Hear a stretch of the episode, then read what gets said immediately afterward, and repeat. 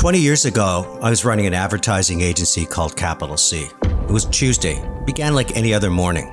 More often than not, I was the first one in, got the coffee pot going. It was time to kickstart my brain, organize my day. My office was right at the front door. As people made their way in, people I depended on to deliver our promise of big ideas at work, they'd stick their head in, a little morning banter.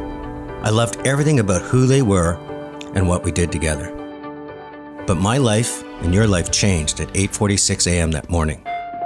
When American Airlines Flight 11 flew into the World Trade Center in lower Manhattan. This morning, you can see smoke billowing from the upper floors of the World Trade Center, and it's an unconfirmed report that it may well have been a plane that crashed into the side of that.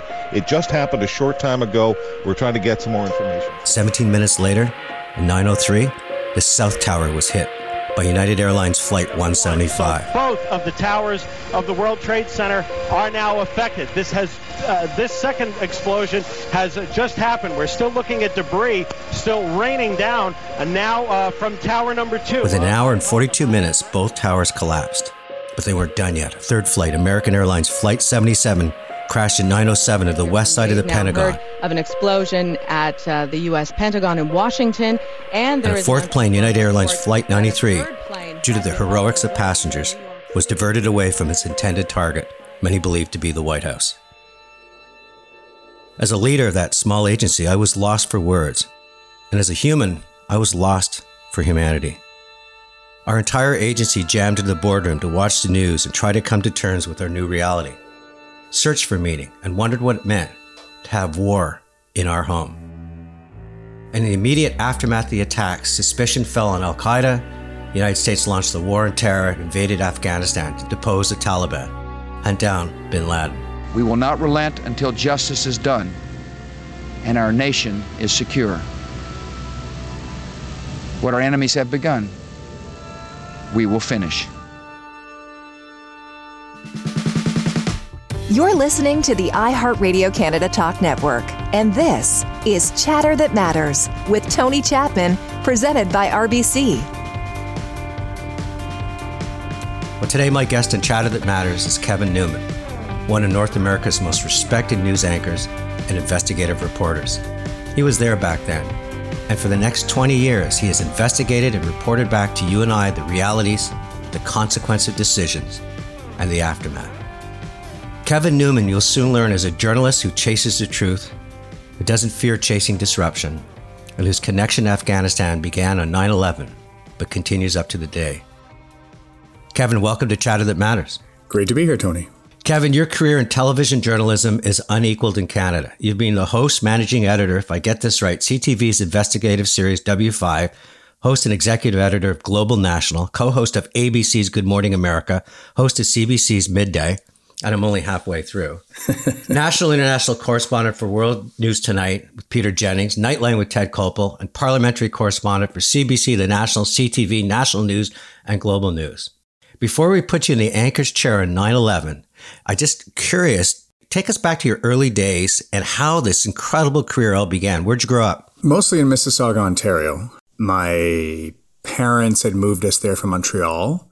I guess I was about nine and, um, you know, lived a typical middle class life, a lot of time on my bike, uh, hanging out in the neighborhood. And then uh, after that, went on to Western University. But yeah, I'm a suburban boy. What was family life like? You talk about it, the bike and stuff, but was it a kind of family where when I, I, I interviewed Megan Twohey in the New York Times, she said we always had conversations about what was happening. That's that's how I fell in love with journalism. What, where was the, the seeds that were planted that would one day ladder you into this incredible career? It was pretty early in those years in Mississauga. I, I remember the moon landing. We were playing outside. It was getting dark. And I remember looking up at the moon and thinking, apparently there's somebody standing on that thing. So we went inside, gathered around the old black and white TV, and could barely make out what we were seeing. If you were a kid in 1969, it, it wasn't clear what you were seeing. But what I did see was Walter Cronkite and Wally Schirra. And Walter, it seemed to me, had next to the astronaut themselves, maybe, the next best job. He got to sit outside of where rockets go off. He got to talk to astronauts, get excited at watching things in real time. And he seemed to be a fellow who, every time something big and historic happened, he was there. And, and then I became a news junkie even as a teenager. I was not like my family. My, my family was sort of aware, but you know, when I was 15, I remember biking home excitedly from school because it was the Quebec referendum and, you know, Canada was on the line and there were all sorts of high stakes. So I became a, a real news junkie and that's probably what led me to feed my addiction. so you go to Western, and later on in life, they give you an honorary doctorate. I listened to your message to the class, and you talk about the generation that you were addressing, the kids in the audience, you hadn't been back for 30 years, that would become the most consequential generation in more than a century. Was that just to make them feel good, or is that something you truly believe? And if so, why? I was given one of the first iPads in Canada by a friend, and I read the commencement speech off the iPad.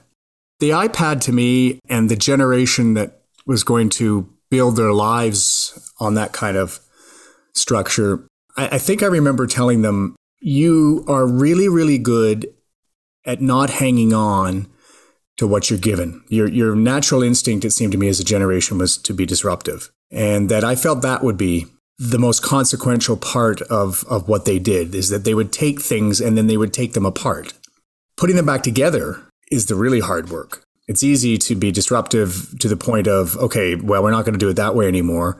But then what you build after that becomes liberating in that you're not sort of tied to the original thinking. But at the same time, you can't just always take things apart. To me, that kind of holds up that what we've seen in the past 10 to 15 years since that speech has been massive disruption. It's just been you know, on the political end, on the technological end, uh, the institutions are being disrupted. They have been consequential. Now, what's being built, I think, is only now coming into fruition. They're looking at work in different ways. They're looking at what their expectations of life are in different ways.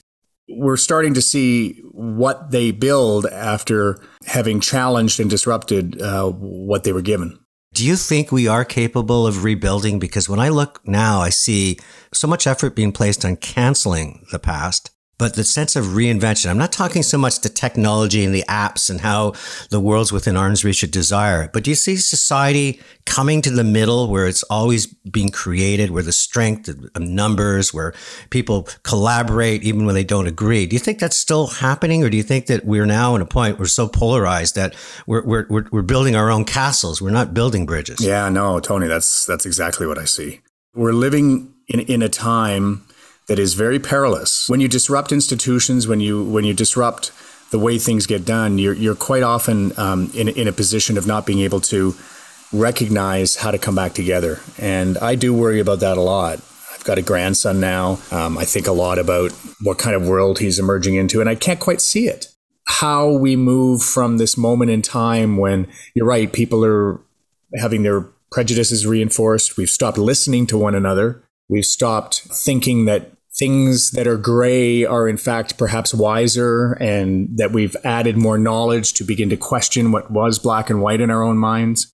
Now, that's not to mean it won't happen. It just may mean that we're in a point in time where experimentation, where creativity, where our ability to connect needs to be refashioned in a way. But right now, year and a half after a pandemic, I, I can't see where we come back together because the forces that are pushing us apart are so strong. Tell us a little bit about what brought you down to the US because it's not that often that Canadian journalists get to go into that market and succeed the way you succeeded. What led me to the US was kind of being fired from a job in Canada. I was working at the CBC and I had hosted a show called Midday. And I got a call one day uh, from the bosses saying that they had given that job to somebody else. And then one morning, I'm not a religious man, but I did ask for help. And I said, Tell me what to do. Give me a sign. Like, I'll, I'll quit and go back to managing a McDonald's if that's, if that's what's in it for me. And then that very same morning, I walked into my dressing room and there was a call waiting on my phone. And it was ABC in New York saying, We'd like to talk to you. Hi, this is Tony Chapman. This is Chatter That Matters. When we come back, Kevin Newman is going to take us back to 9 11 how his world and all of ours changed. We wanted to disrupt the television landscape a little bit in Canada by um, putting national news on the dinner hour, and we wanted it to have a very different voice. All right, everybody. You're listening to Chatter That Matters with Tony Chapman, presented by RBC. Welcome back to Chatter That Matters. My special guest is Kevin Newman, whose skills as an anchor and investigative reporter has won over audiences across North America. So this proud Canadian comes back because Global decides they're going to launch a national news show. Tough competition, CTV, CBC. What did you do or think about to make Global stand out in a very competitive space? You're the marketing expert, but my bet was that we shouldn't just compete with them in their space. So there was a lot of late night evening news in, in Canada, and at that time, drawing large numbers. So Global had decided, sensibly, I thought, to try to do the same thing at the supper hour. I had watched ESPN a lot, and what ESPN had done to news was they, you know, done to sports rather, was that they had taken it very seriously, but they had talked in a different way, a little more casually, a little more like people talked. It wasn't the announcing from the mound, this is the summation of knowledge that we have created, and here is what I think about it, and here's what you need to know. It was more to speak like, um, hey, something cool is going on, and this is why we think it matters. We spent about five months researching. I met uh, a couple of people in the marketing area. I said, you know, what's the, what's the brand problem with with global news? And somebody said to me, and it stuck in my head, it's a really nice place to get a really weak cup of coffee. And so I thought, okay, well, that's kind of interesting. So then what you have to do to succeed is you have to add a bit of espresso. In order to stand out in, in that marketplace and to be unique within that brand, we were a little more ballsy. What we chose to talk about was a little edgier. We gave our reporters not only the right to not wear a tie, but to talk in a different way and to talk like real people. So you start off in this journey, less than a week in the job, September 11th. Breaking in New York City right now, it appears that an airplane has crashed into the World Trade Center. Right, oh my God, another plane has just hit, it hit another building, flew right into the middle of it, explosion. As an anchor, you have to somehow digest and immerse yourself in everything that's around. You have to be getting context and content from everywhere, and somehow, with some sense of objectivity, and bury your personal emotions and tell these stories. How do you do that? Well, it is the skill you develop. You develop almost two brains. You have your input brain for the information that's coming into you, and you're right, especially in a live, horrible news event like 9 11, there's a lot of information being fed to you. Now, your control room and other journalists have filtered some of it, but ultimately it's up to you what you choose to say, and there's no script. It's important that you keep calm because people are looking to you for emotional cues, and if you're afraid, a lot of people are going to be very afraid.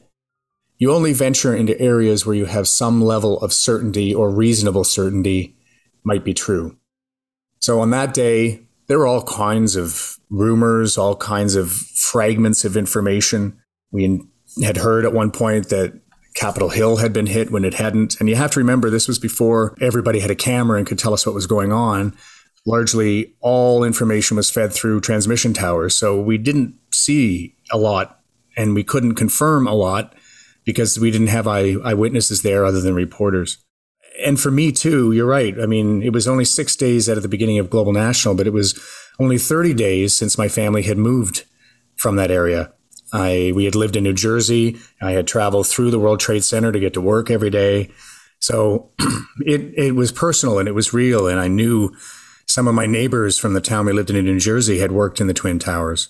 Wow. So for that part of it, I internalized it, but I couldn't sit with that thought. I had to just continue to move on. And, you know, it's, it, we're not first responders, but it's the same thing for cops and firefighters. You, you, you see things that, and you hear things that you don't always share with everybody and you absorb those things. And I, even 20 years later, I cry probably most quickly uh, at the thought of 9 11. When they invaded Afghanistan afterwards, because I know how much you've been involved in trying to understand that arc. Do you think that this part of your life is something you've personalized the most because you were there 9 11? You've gone to Afghanistan, you've experienced what was going on, and you've tried to put context to it. You've tried to talk about why it matters and why it doesn't matter. Do you think this is one of the things that you would define your career over? Yeah, this was my generation's big story and greatest tragedy, it turns out you know, that moment of 9 11 was a shock. Um, anybody old enough to remember it will know that until that point, what happened that day was almost absurd. That nobody could have imagined that someone would drive a jet into a building. It's when that happened, it seemed like anything was possible, that there was a cruelty and a fear that, my God, afterwards we worried about dirty bombs in subways. Um, the ABC newsroom that I had worked in received poisonous ricin letters. I remember being in Vancouver and they were telling people in Vancouver to gaff or tape your window just in case a radiological bomb had arrived at Vancouver's port. It was mind bending. And, and then, you know, the responses were an attack on Iraq. And then the Afghan war was the first war that any correspondent had fought that was combat in two generations. So we, we had a newsroom of very young reporters, all of whom had come through local news, some of whom had had a little tiny bit of international experience, but not much. And then we said, go cover this war.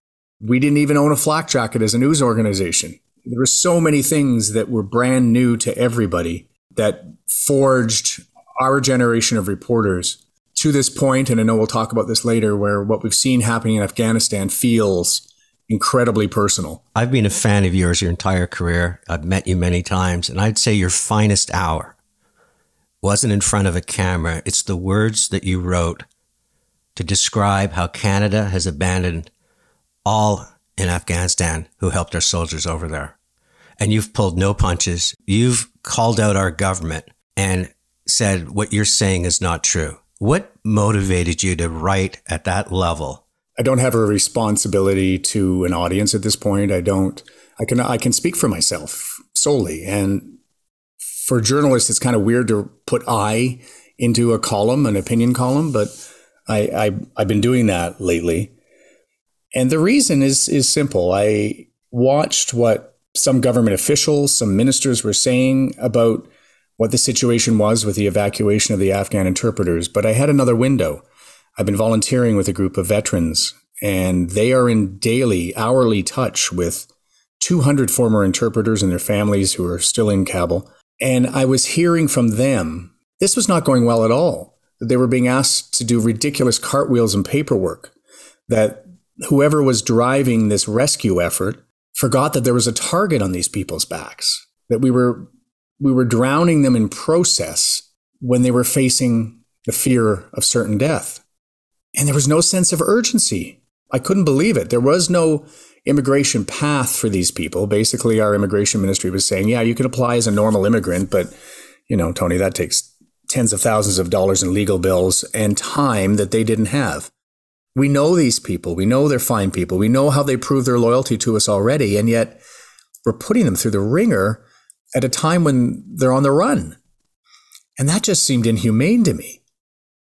I began to write what I knew to be true, which was that we were giving people in a desert without access to internet who were fearful 72 hours to fill out the kind of paperwork that would challenge you or I. It was more complex than a tax form. There was an absurdity to it that when I watched the briefings of officials and ministers, where they would blithely say, This is the it's remarkable what's going on. It's incredible what we're able to do to help. And they weren't. I may have been emotionally compromised in this moment, but in another way, I think, thank heavens, someone was. Do you think this is going to hurt Trudeau's efforts to get reelected? Some political operatives will say nobody votes on foreign affairs, but there are moments where this becomes personal. In 2015, um, that little boy's body that was washed up in the Mediterranean Sea and a Syrian refugee.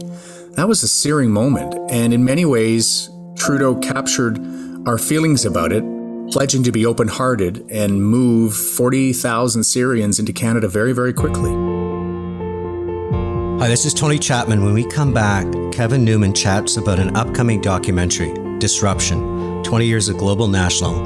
And he also talks about why now, more than ever, journalism matters.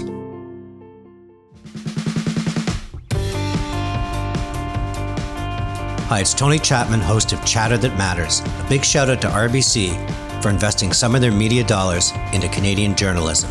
Here's what Armin Huska, head of media, has to say. We as marketers, I feel we have a moral obligation to support, to keep them in the business, to help them to fund the newsroom because the newsroom journalists cost money. They are highly trained people. It's actually very good results for us. Journalism matters to RBC. When I look at the early stories, the first six episodes of Global National, news was softer. And so that original plan that we spent five months thinking about and executed for all of six days uh, was for an era that it turns out didn't last very long. Welcome back to Chatter That Matters. My special guest is Kevin Newman, whose career as a journalist, investigative reporter, and anchor spans North America and many places in the world. Kevin, you're very involved with creating a documentary titled Disruption 20 Years of Global National. Thank you for the sneak peek, by the way. It was exceptional. So, why did you choose the title? Uh, that was a joint title. Um, when you look back, you have to figure out what is the story of, and you have to figure out what is the story of something. You have to figure out where your starting point is. So, you know, for Global National, six days on the air as a brand new national newscast, 9 11 happens if that's your starting point, then you see 9 11 as the beginning of the world kind of turning upside down. Before 9 11, the news business, you'd get one or two big stories a year, and then the rest you'd be sort of struggling to make people care. After 9 11, people cared about the news again, and there were wars. There was uh, the creeping surveillance society, the arrival of, of the iPhone and the ability of anybody to film video and share it anywhere so there were a whole lot of very significant and substantial changes linked by the theme of disruption. I'm a big fan of documentaries, and I always say, how does that change me? What, what am I thinking about? And what I really thought about differently is how you personalized the people in the news, and it's raw. I mean, you talk about crying after 9 11, after being on air for 16 hours. What price did journalists pay who are that immersed in disruption in terms of how they go about their everyday. Well, as Crystal puts it in the documentary, and she puts it so well, and it's true, we wear a lot of the stories that we cover. We expose ourselves to trauma, help ourselves by imagining that we're giving people the right to speak who may not feel that they've been heard. But the accumulation of that over time is hard. I've been dealing in my own retirement with the you know residual uh, traumatic damage of seeing so much sadness in the world for four decades. It's um, it's it's not an easy life, and, and one of the reasons I wanted people to feel comfortable exposing that, the reporters, and I wanted viewers to see it is because mainstream journalism has such a bad name right now. Somehow puppet masters of power and government and that we spread lies and and and don't don't care. The truth is the opposite. We do care. Our families know how much uh, we give to this because it's all in. We have to approach stories with a level of empathy that exposes our hearts to damage. I felt very strongly that in this era where mainstream journalism is under constant assault, and these people are under constant assault from others that it was important that everybody understand that we bleed, uh, we care, uh, we suffer.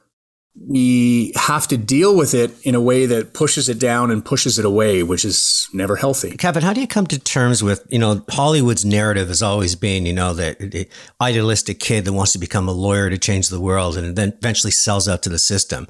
But a journalist of your integrity, when someone like a CNN or Fox would knock on your door, we'd ha- I'd have to argue that they have a particular slant because they are so convinced of being right or left that they are trying to shape biases versus maybe find that middle ground. How do you come to terms with that, knowing that that as well is part of the profession and the part of the profession that probably stains you the most? Yeah, no, I, I totally agree with that, Tony. And I wish that you know, CNN wouldn't call itself a news network. I wish Fox News wouldn't call itself a news network because they're opinion networks. And that's damaging journalism overall because, you know, in the, in their pursuit of of ratings and that's what's driving it. It's there's no higher purpose other than my ratings are bigger than your ratings. I make more money than you make. You're clouding what news is. I have never said that journalists don't have opinions. They don't have personal opinions. How can you not with all you see? You can be outraged. You can be um, joyous, all, all those things. But one of the qualities of good and effective journalism is that you take what you see, how you feel, what your opinion of it is, and you challenge it in yourself and you say, okay, well, how else could this have been seen? So in Canada, I could argue that the newspapers sort of line up from one party to another. And maybe that's just always been the way newspapers are. But when we put taxpayer dollars in private broadcasting, when we put $600 million, do, do you feel that those broadcasters can maintain their objectivity, knowing that one party might be in favor of providing much needed subsidies that will keep people working versus another party that isn't? Or do you think that you can compartmentalize that? I think you can compartmentalize that. I've worked at the CBC, I've worked at Global, I've worked at CTV. There is always uh, pressure. You understand, for instance, at the CBC, there's the pressure of being partially funded by the government. In private television, there's the pressure of being funded by advertisers. There's always an understanding that someone might give you a call and say, Why are you being so harsh or whatever? But if you're doing your job as a journalist, that's not really part of your calculation. And I can say with 100% honesty that when I worked at the CBC, there's nobody who came to me and said, You're being a little hard on the government. Can you ease off? Never. In a good and effective newsroom, that stops before it gets to the level of the reporter. In television, in private television, I occasionally got calls from owners of the network that said, You're being awfully, you know, uh, hard on, you know, the Israelis, or you're being hard on the Palestinians, or, you know, there's all that kind of stuff. And you just have to say, Okay, thank you for that. But um, if I, I, did my homework, this is what I saw, this is how I balanced it, and you have to defend it. But it, ultimately, it's up to each reporter to say no and put their job on the line, which I've had to do on occasion, to say that, well, I'm not going to say what you want me to say, so you'll have to hire someone else if you think that that's going to happen. Only once uh, I had to withdraw from um, a position where I felt uh, an advertiser had undue influence over the content uh, of a newscast, and uh, I protested it that's what you might imagine the impression is that the government is pulling the strings of the CBC, that corporate Canada is pulling the strings of private broadcasting.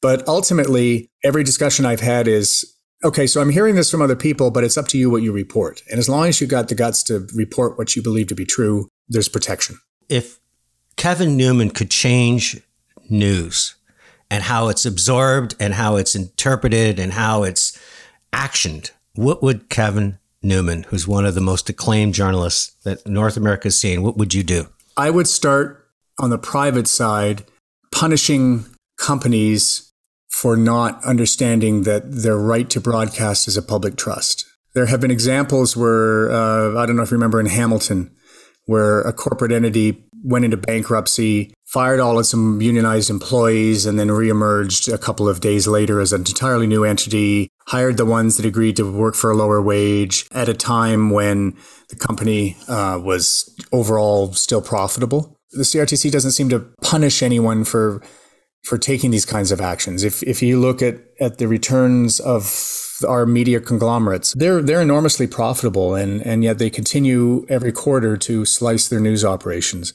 And the CRTC doesn't make any demands that, you know, they take some of the shareholder value that they're returning in large quantities every single quarter and reinvest that in news. So that's a regulatory issue. For journalists themselves, I think I would start admitting that we've done a very poor job of explaining what we do. Our piousness needs to be checked show more humility in what we don't know instead of passing ourselves off as experts in areas that we shouldn't.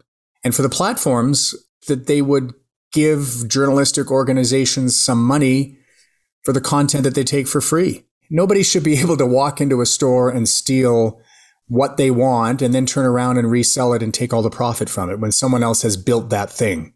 So that has to be fixed. You can't continue to take people's content um, even if it's with their permission, and and provide nothing left to them to create that content. And that's not only true in journalism. You know, that's that's been true in television, but journalism in particular doesn't seem to have a champion in that. We come back. Kevin Newman opens up about his relationship with his son Alex, and how his all consuming career didn't necessarily feed the needs of his family.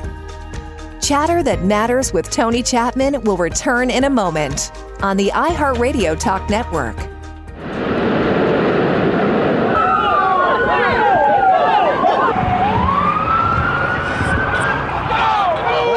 The uh, building collapsed. Part of the building collapsed. It was hard. We went on for 16 hours and we, did, we didn't buckle. But after those 16 hours, uh, I drove home and it was a beautiful, sunny, blue sky day in Vancouver with the North Shore Mountains. And uh, I pulled over to the side and I cried uncontrollably for about 30 minutes. You're listening to Chatter That Matters with Tony Chapman, presented by RBC. Welcome back to Chatter That Matters. My special guest, Kevin Newman, whose career in television journalism is unequaled and unmatched in Canada. But with success comes a price. Kevin, I don't know if you remember this, but I was the opening keynote at Canada 3.0. It was an important conference in the future of technology. You're the master of ceremonies. At that conference, you introduced me to your son, Alex, and he was mastering uh, technology to animate content. You were so excited about this incredible fusion of what he could bring to the news. But beneath the surface of this proud dad talking about the son and the smiles that you two had, it sounded like you two were struggling as father and son, because together you wrote an incredible book, All Out A Father and Son Confront the Hard Truths That Made Them Better Men. Tell me how all this came about and what did you each learn from writing this book? Oh man, we learned so much. And it's a good thing we lived in the same city for three years as adult men, and Alex now lives in Australia and has been trapped there now for a good year and a half because of COVID. So I'm really glad we did this hard work while we still lived in the same city and had proximity because it's built a, an incredible foundation for our relationship. I, I came to realize through my own reporting and my own reflection that while I had done everything I thought a good dad should do when your child comes out to you, he didn't see it as I saw it. That I thought I'd done the right thing by embracing him, by hugging him, by uh, trying to guide him through, but he didn't believe me. He thought I was homophobic, and I, and I was to a degree. It made me wonder, like, what do our kids actually think about the lies that we provided? And I had a lot of guilt about it. While he was being bullied as a boy, I, I couldn't defend him. I felt uh, I hadn't been there for my daughter at certain points when she was in crisis as much as I wanted to because I had these very big jobs with big responsibilities and we actually approached the book first as a family with all four of us writing and got halfway through it. And the publisher looked at it and said, you know, the, the women in your life are saints. They're, they're just all a good news story. But if good fiction and if good drama is the conflict, then it's you and your son. So we started writing the book over. Uh, I would write my recollections of certain points in our lives together. Alex would do the same. And we never talked about our views of that uh, until each of our manuscripts were finished. And we exchanged the manuscripts at a big long desk and we read each other's stories about the same events in our lives. We read about each other through our own lens. It was remarkable. The experience and, and, and the parenting that we think we understand we gave our children is not necessarily how it's received it was remarkable. I didn't realize that in the coming out process, Alex had been so unhappy and so sure that he would be rejected by his parents, who had given him nothing but complete love. But he was convinced that we would reject him and he was close to suicide. He didn't know that I had been bullied when I was a kid, and that some of the reasons that I reacted the way I did was to protect him from the experiences that I had had. It was a revelation to both of us, and it humanized each of us, you know, as men and not as father son, but as individuals who had gone through the same time, lived in the same house, but had two very different experiences.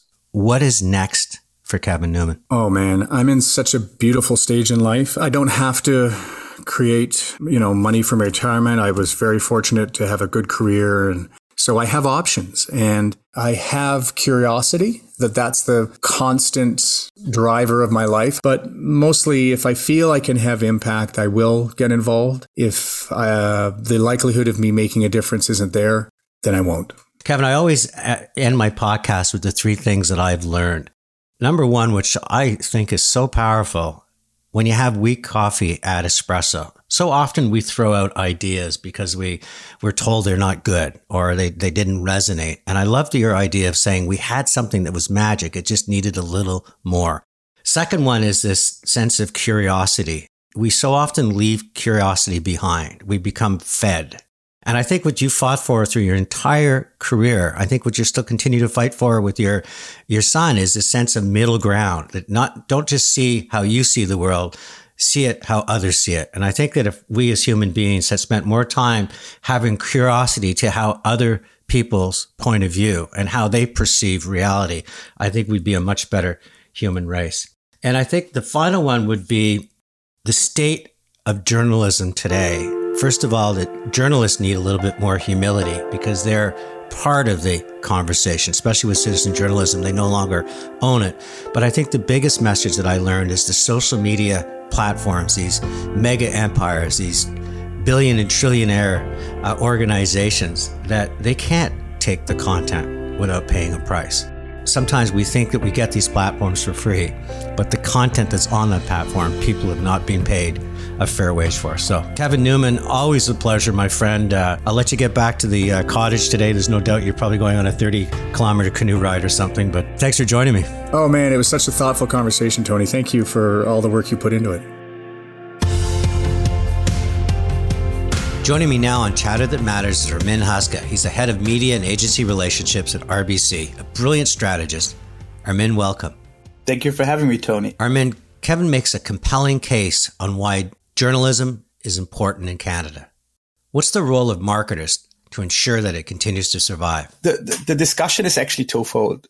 Um, obviously, yes, there is a decline by consumers uh, regarding trust in media outlets or in news outlets in specific uh, areas. Um, we've seen this in the US. We have seen this in many other countries, and we've seen the same trend in Europe or in Asia, everywhere. But the discussion is actually twofold. One is in the same research, if you would ask the same consumers around how much they trust the fifth estate, so the journalistic uh, proper platforms like a Globe, like a Torstar, like a Bell, Rogers, or Corus, like owned and operated uh, news outlets and content distributors, they actually trust them with a high, high level.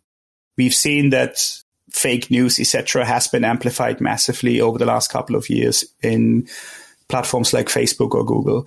The challenge though is, is also that those companies are not really media companies, right? So they, they position themselves as technology companies and are just taking part of the responsibility, what is happening or posted or distributed on their platforms.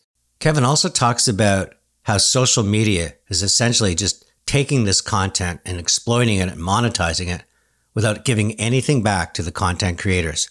What's your view? We as marketers, I feel we have a moral obligation to support not in a charitable cause, because actually advertising in those Canadian owned and operated media outlets is actually good for business. It's brand safe. It's high quality content environment where if you run your ads in there, like we call it ad adjacency, it's actually very good results for us. But um, I think we have a moral obligation as advertisers because most of these companies rely on ad dollars. Yes, there are some outlets like CBC that get some taxpayer money, but to keep them in the business and to help them to fund the newsroom because the newsroom journalists cost money. They are highly trained people.